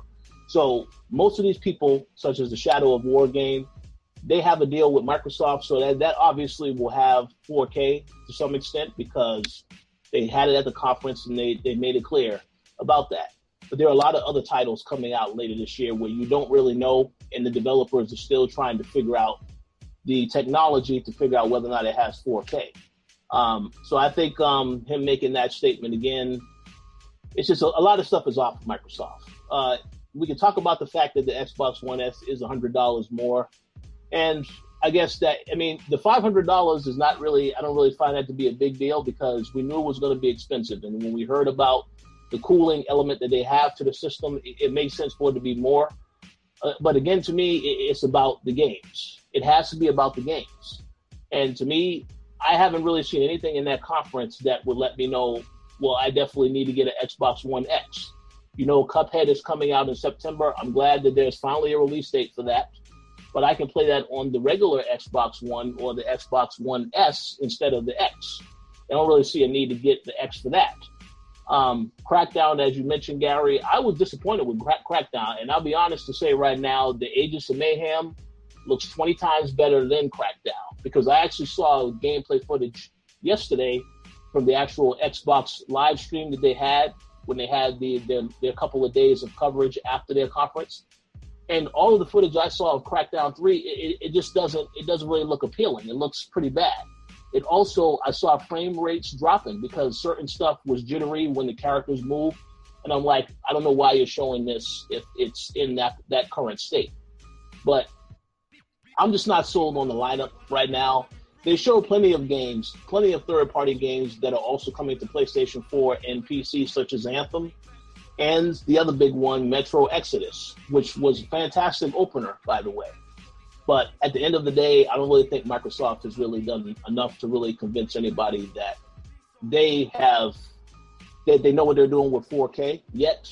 Now we'll obviously see with some of the titles they have coming out, but again, as I said before, most developers don't even yet know whether or not they're going to have that functionality in their actual games because they're worried about trying to finish the game right now.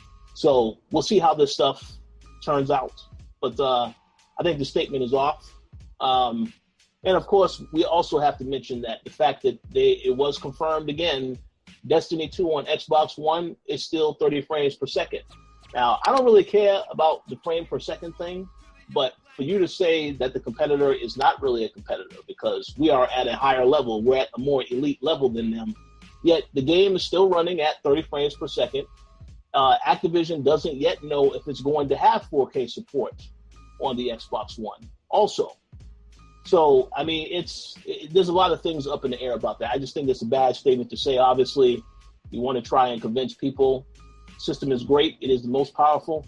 I do give Microsoft props on the size of the system because it, it, looks impressive when you see it in person. It's very small and yeah, it is powerful, no doubt, more powerful than the Xbox One, but still not as powerful as a PC, in my opinion. And again, if you do want to play a game at the highest level specs, uh, you, you should just get it on PC versus the console.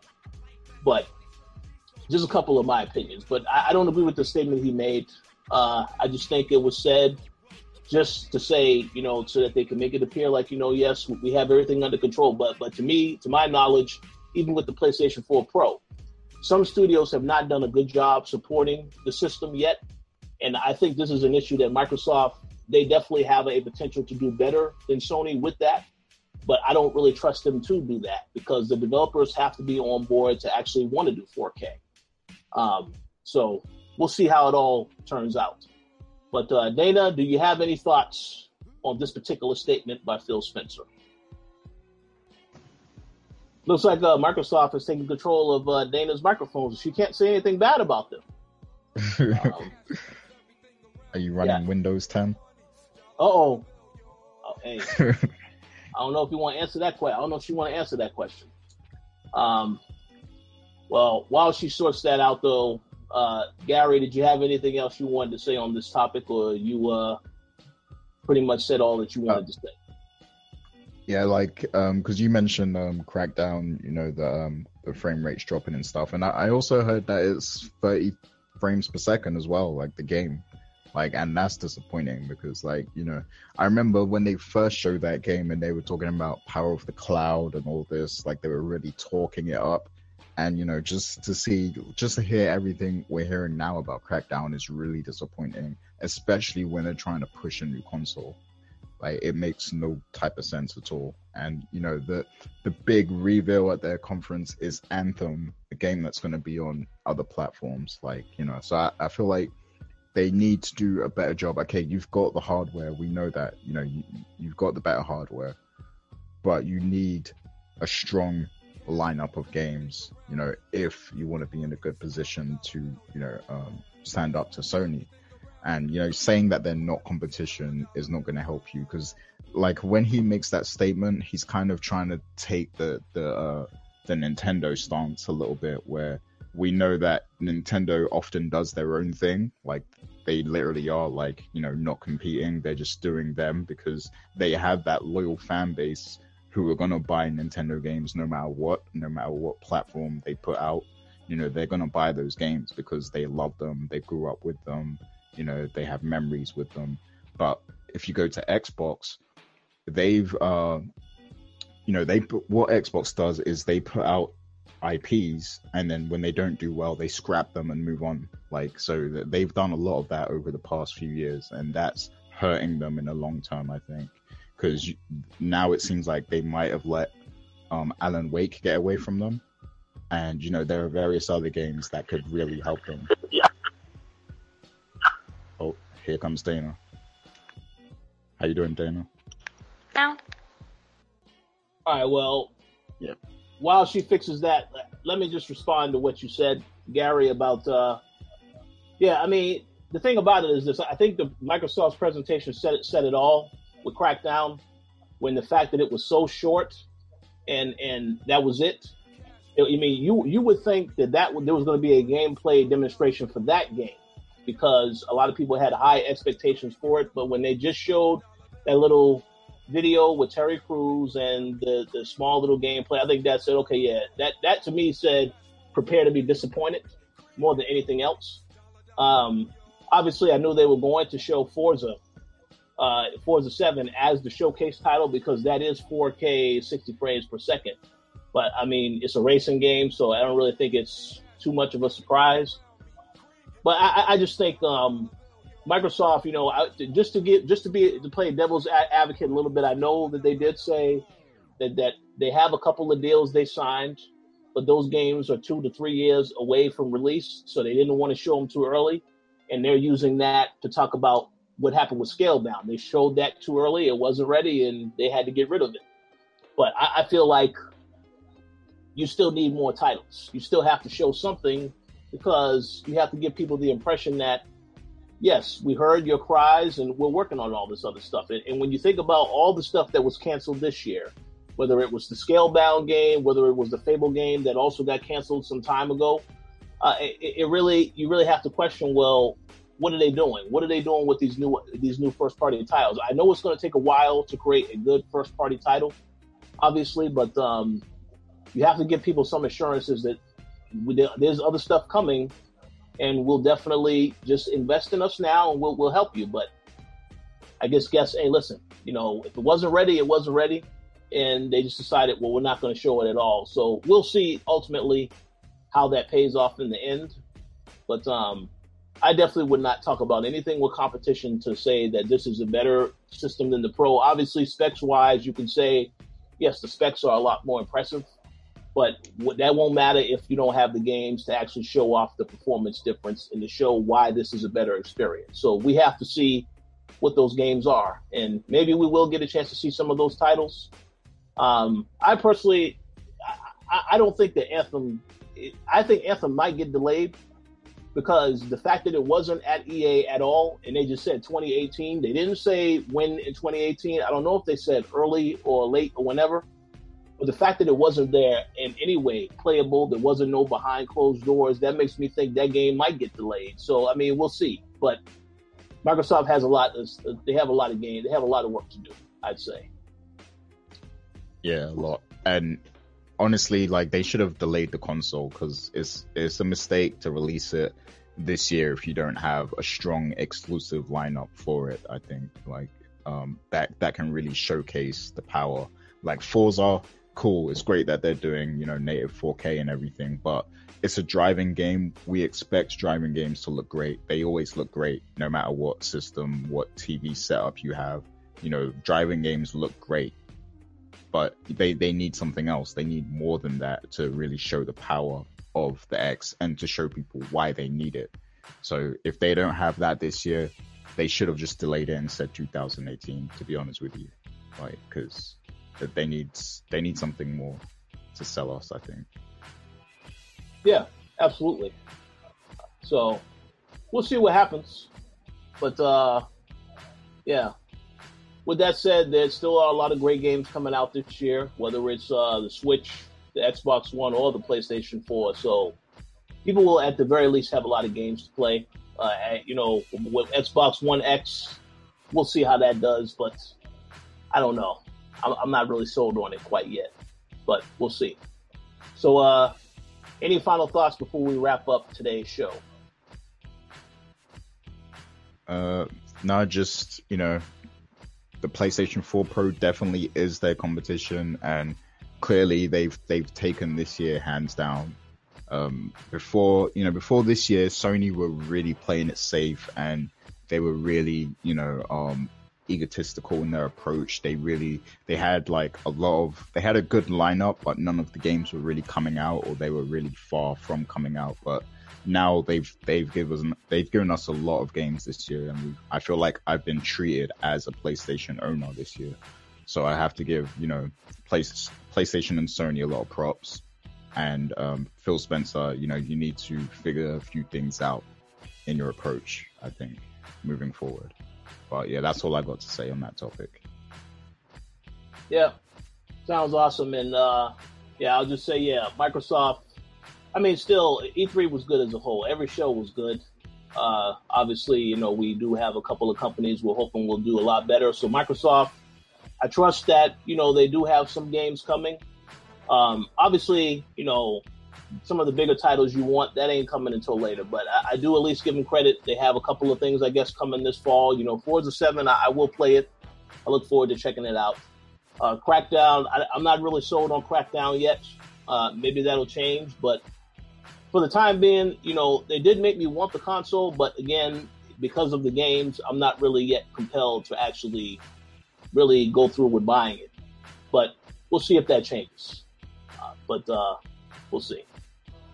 So um, I believe that that cl- concludes our show for today. I know Dana had some technical difficulties, so she won't be back, unfortunately. But she will be back on future shows, of course.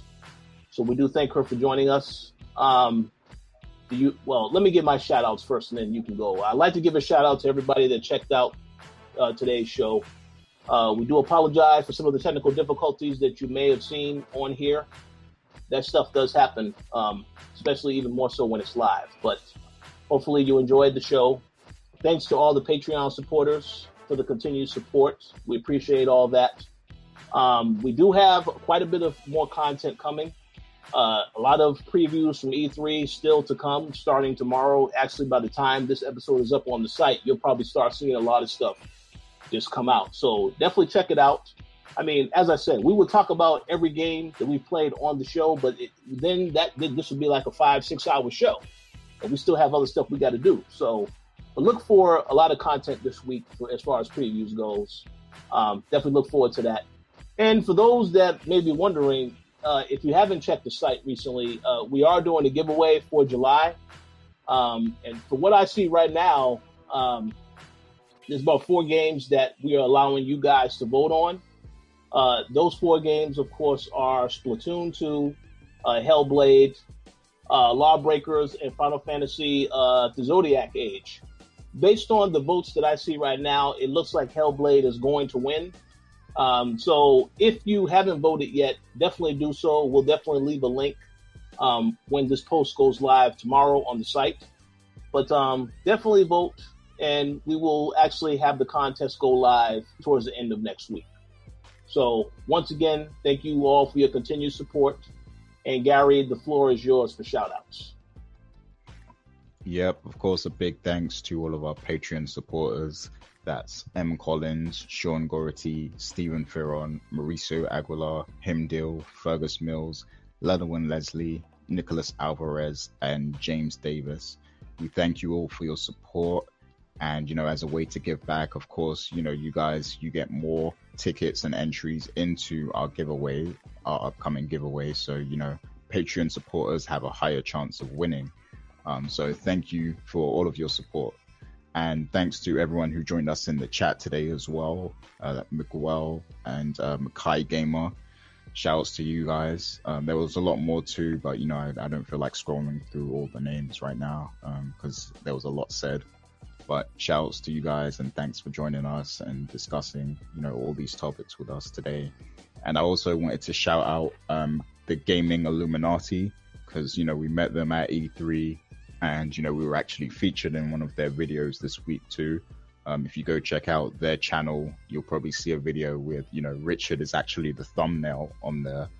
Um, and, you know, we're basically just talking about our experience at E3 with the public and everything. So big shouts to those guys. Um, I was actually a big fan of them before you know we even met them and started talking to them and stuff. So uh, definitely big shouts to them and shouts to the Throwdown crew as well. Be sure to check out Throw Down Your Questions later on today.